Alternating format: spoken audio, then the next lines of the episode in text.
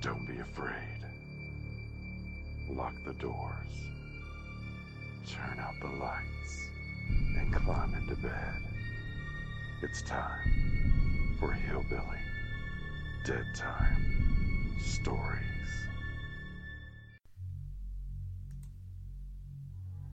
Bleak mansions and somber castles usually spring to mind when we think of haunted places. But ghostly phenomena, whatever the cause, can manifest in crumbling, abandoned buildings as well as well lit, modern offices, even libraries. Haunted libraries seem to fall into two types. First, there is the building with a reputation, where a convenient murder, curse, or other tragedies occurred. Library staff can then blame the odd noise or the occasional book falling off the shelf or even glitches in the air conditioning on the resident ghost. No one reports anything too spooky, and the children's librarians have a good time with it at story hour. Secondly, though, there are libraries where credible, responsible people observe strange human shapes, hear disembodied voices, and witness other classic paranormal phenomena. Plausible explanations about how the building must be settling ring about as hollow as those mysterious footsteps late at night on the upper floorboards. Library staff learns to live with its ghost, usually by accepting the paranormal activity as normal working conditions. The Willard Library in Evansville, Indiana is so known for its hauntings that it even has its own ghost cam that you can log on to 24 hours a day. So, just who haunts the Willard Library? You're about to find out.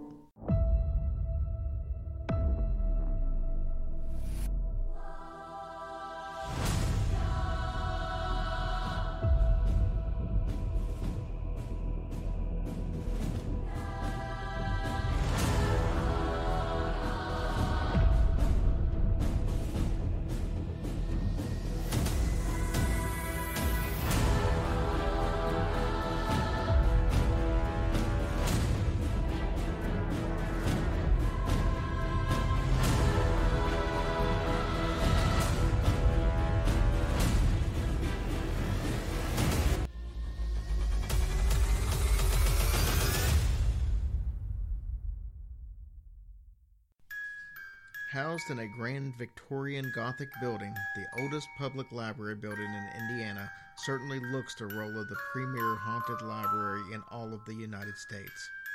Some call it a quote unquote living, breathing haunted house. So prominent is the ghost of Willard Library that the local newspaper installed perhaps the only ghost cameras in a public building anywhere. Several of the library's rooms are outfitted with stationary video cameras that can be accessed via the internet. Picture changes every few seconds, allowing a viewer the opportunity to participate in a sort of stop motion ghost hunting expedition throughout the library. This is a quote from an Associated Press article written by James Pritchard on October 31, 1999. On a cold winter morning in 1937, a janitor grabbed his flashlight and headed down into the pitch black basement of the Willard Library to stoke the coal furnace. But then, he was stopped in his tracks by the ghostly vision of a woman dressed in gray, from the veil covering her face down to her shoes. Since then, a number of Willard staff members have reported seeing the shadow Lady in Gray or witnessing weird happenings among the shelves. That janitor back in 1937 never did get the coal shoveled. He was so astounded at the sudden appearance of this pale lady who seemed to glow in the dark that he hastily scooped up his flashlight and ran out of the building, never to return, according to the story. Named after local philanthropist Willard Carpenter, the Willard Library is near downtown Evansville. It was placed on a National Register of Historic Places in 1972. According to library history, the Willard's Lady in Gray appearances and near appearances have been plentiful over the years. Margaret M. Meyer worked in the library for over 40 years from her high school graduation in 1937 until 1980. The children's room was one of the locations of the ghost camera. It was renamed in her honor. She claimed that the lady in gray followed her home one night when the children's room was undergoing renovation. Miss Meyer and her sister felt an unseen presence in their home and several times were enveloped in a sudden chill. The strong scent of perfume also attended the lady's visit to the Meyers. That same pungent odor of perfume abruptly swept over two members of the local genealogy group working on cemetery records in the library's research room. Experts say that ghost sightings are sometimes accompanied by the scent of flowers or by perfume. Betty Elaine Miller, a longtime Willard employee, was the head librarian from 1972 to 1975. Her work often required her to stay after hours. One evening at her desk, she heard water running from somewhere on the second floor. She rushed up the stairs to discover a faucet in the bathroom had been turned on. Sometime later, another librarian using the same bathroom saw a faucet slowly turn on all by itself. The apparition of the Gray Lady appears and vanishes so quickly that it's been difficult to affix an identity to her. Yet so many librarians and patrons report seeing her that there seems to be little doubt among believers that a ghost does indeed live at the library. But who, in fact, might this persistent library spirit be? The prime candidate seems to be Louise Carpenter, the embittered daughter of the library's benefactor, Willard Carpenter. Louise unsuccessfully sued the library's Board of Trustees at the time of its construction. She claimed that her father was of unsound mind and was unduly influenced in establishing the library. There isn't any explanation of what she meant by this ambiguous accusation. Many believe that she has returned to the library that she objected to in life and will stay in residence until the property is returned to the living descendants of Willard Carpenter. The Evansville Courier and Press worked with the library to install the ghost cameras. They became so successful and so widely viewed that what began as a temporary Halloween promotion has now turned into a permanent attempt to capture on video a visit by the Lady in Gray. The original camera was in the Willard's research room because this is where many of the first sightings had occurred. A second was then installed on a high bookshelf in the children's room. Another camera is in the basement not far from where the janitor had his first recorded encounter with the ghost some 85 years ago. This last camera can be moved right and left by remote control for a more sweeping view of the area. An editor at the old newspaper told the Associated Press reporter that the cameras have been very popular with internet users. There have been enough unusual incidents to make him something of a believer. One of the bookshelf mounted cameras was found one morning inexplicably turned in the opposite direction from the day before. Employees deny touching the camera. Several hundred thousand hits have been recorded on the website. Viewers are invited to share their comments and share any pictures of which they think detect a ghost. Some of the ghost images are fuzzy and easily dismissed as optical illusions or distortions.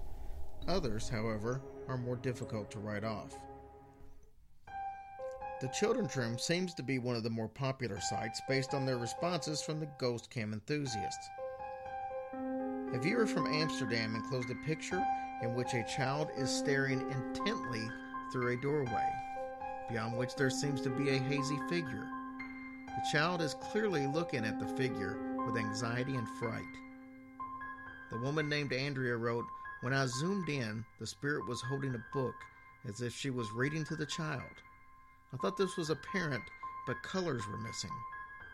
In another image, a figure appears to be crouching in the same doorway. A hooded figure peers over the bookshelf in another captured picture forwarded by a viewer. The research room also has its share of possible sightings. The faint likeness of a woman seems to be sitting at the end of one of the tables. The internet viewer of this image said, I saw the gray lady. I was looking at the site with my brother and spotted her. It was on screen when it refreshed twice, then she was gone. Another ghost cam user circled a hazy yet distinct object that does indeed appear to be a candle. She said, I'm not sure what this is, but on the first table, second chair to the left, I think I see the faint image of a candle, or something. I don't know if my mind is just playing tricks or what. Another viewer circled in blue what may possibly be a seated figure bending over the table holding something in its hand. I saw this on Friday, October 25th, 2002. It seems to me that there's something sitting at the table holding a writing instrument. Although Louise Carpenter objected to the library's construction, her ghost might be more accepting. A digital enhanced image from the ghost cam seems to show the ghost returning a book to the proper shelf. Since there is little chance that the library property will revert to Carpenter heirs, the lady in gray if it is indeed Louise Carpenter, may be doomed to wander among the bookshelves for decades to come.